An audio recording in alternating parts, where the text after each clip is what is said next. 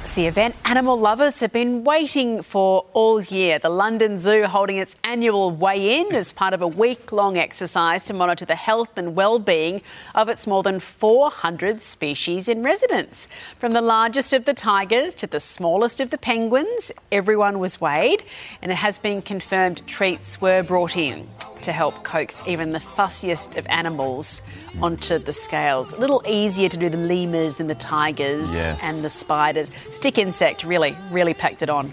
And are the treats still brought in if they're a little over the scale? Yeah. Not fat shaming the tigers, Chevo.